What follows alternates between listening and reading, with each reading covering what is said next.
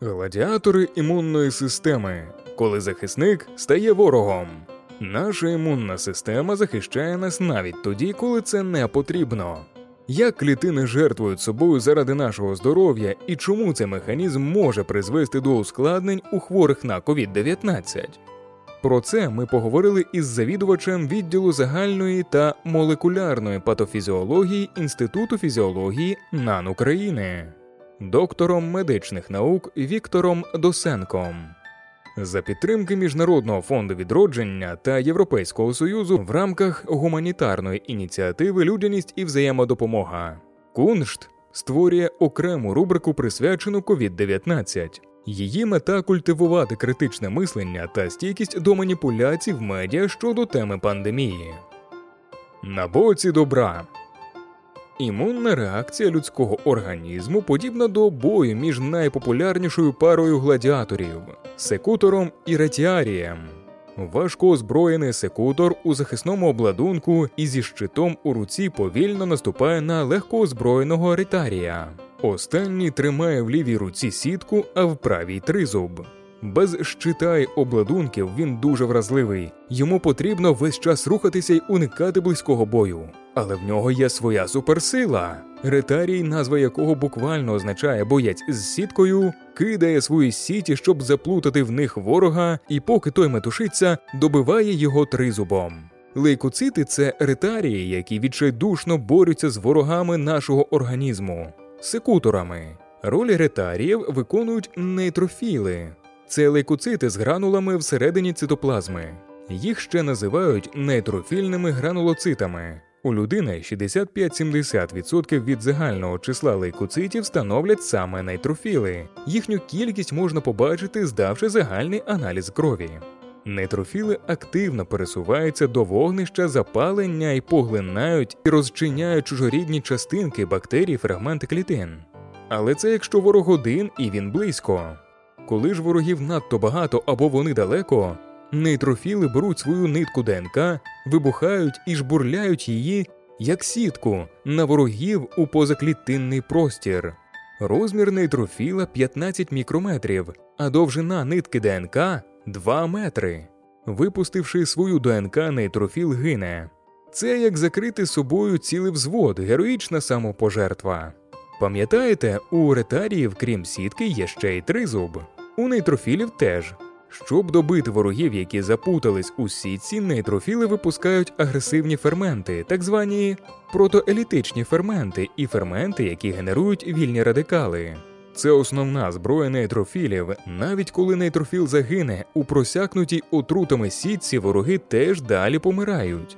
Цей механізм знешкодження ворогів поза клітиною називається позаклітинними нейтрофільними пастками. У 2004 році його відкрив німецький учений польського походження Артуро Жихлінський, директор відділу клітинної мікробіології Інституту інфекційної біології імені Макса Планка в Берліні. Артуро першим помітив і описав це явище. Усі, хто вивчав нейтрофільні гранулоцити, бачили це явище під мікроскопом, але всі думали, що це просто якісь плями замість клітин звичайні артефакти, стабільні і відтворювані відхилення результатів експерименту. Їм і на думку не спадало, що це явище, яке має колосальне значення для захисту нашого організму. Усі нейтрофіли можуть утворювати позаклітинні нейтрофільні пастки, якщо вони опиняються в оточенні ворогів або їм так здається. Ми можемо обманути нейтрофіли, створивши їм штучну небезпеку. У нашій лабораторії за методикою Жихлінського ми додаємо певні речовини, і нейтрофіли без жодних ворогів думають, що вони в оточенні купи големів чи якихось гоблінів. У них паніка, їм потрібно швидко знешкодити загрозу, і вони вибухають. На боці зла. Коли йдеться про інфекційні і передусім бактеріальні захворювання, то без нейтрофілів ніяк.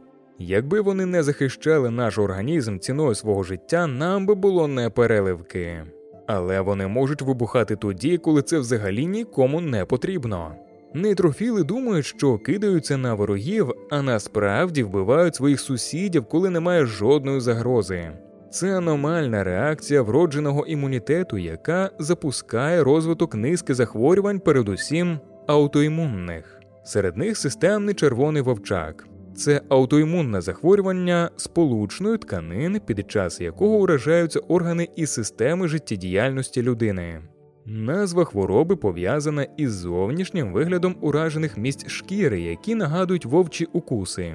Чому ж нейтрофіли вибухають, коли це не потрібно? Є певні варіанти генів, які роблять нейтрофіли у деяких людей надвразливими. Тільки доторкнешся до них, і вони вже бабахкають.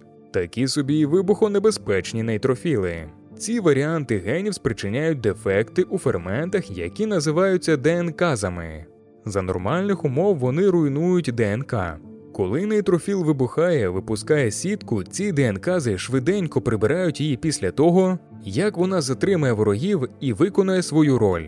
Але якщо прибирання цих сіток порушується, то запускається аутоімунний процес.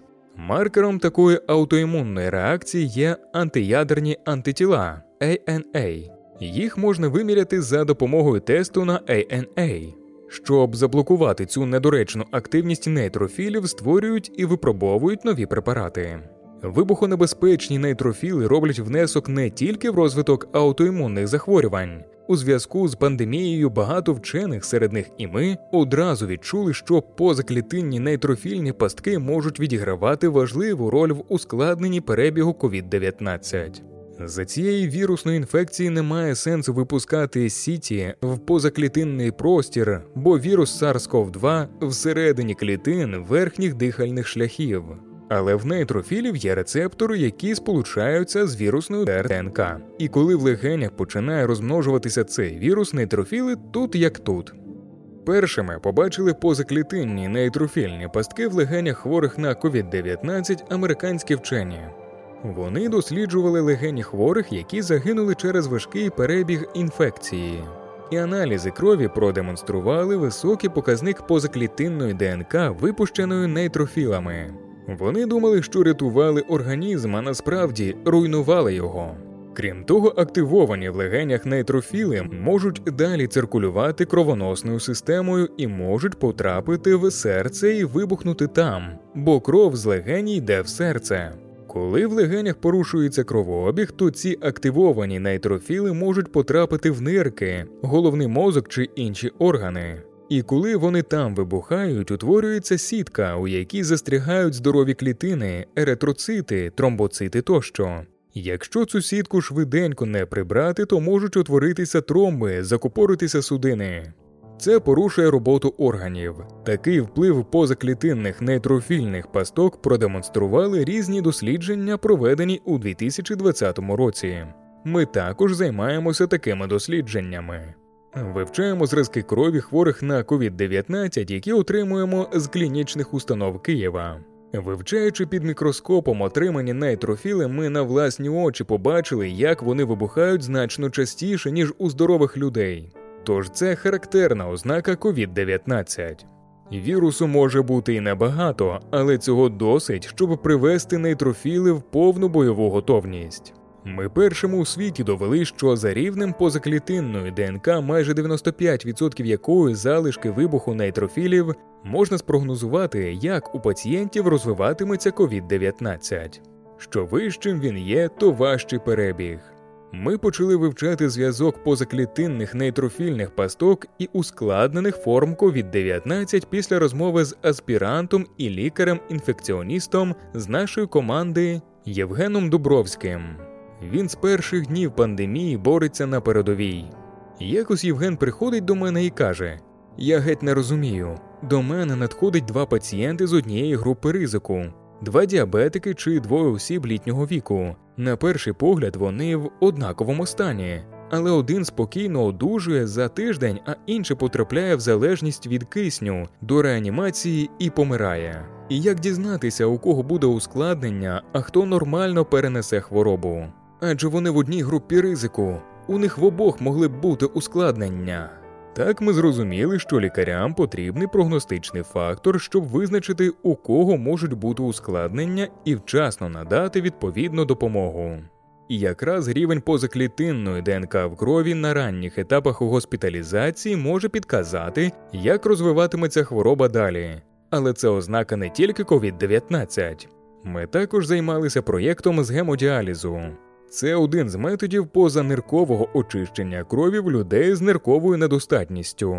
Під час цієї процедури кров з судин хворого потрапляє у діалізатор і там очищується.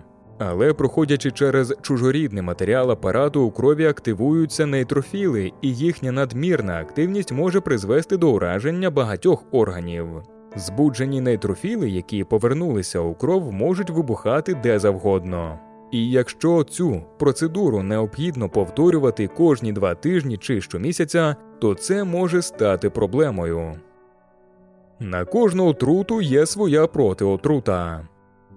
Зараз разом з Інститутом молекулярної біології і генетики НАН України ми працюємо над препаратом, який зміг би заспокоїти скажені нейтрофіли. Це інноваційна розробка. Наші колеги розробили абсолютно нові молекули, яких немає в жодних лікарських препаратах. Ми саме вивчаємо, наскільки ефективно ці молекули блокують надактивні нейтрофіли. Ми досліджуємо їхню ефективність як на ізольованих нейтрофілах, так і під час моделювання пневмонії у хворого на COVID-19. Не тільки ми такі розумні. У декількох центрах по світу проводять клінічні дослідження препаратів із застосуванням ДНКЗ. В їхній основі генно-інженерний варіант ДНКзи Дорназа. Такий препарат розробили і зареєстрували ще раніше для зовсім іншого захворювання. Але коли вчені отримали дані про зв'язок позаклітинної ДНК з ускладненнями COVID-19, цей препарат почали використовувати для лікування людей з цією вірусною інфекцією. Це інгаляційний препарат, його вдихають. Дорназа потрапляє відразу в легені і руйнує ДНК, які порозкидували скажені нейтрофіли.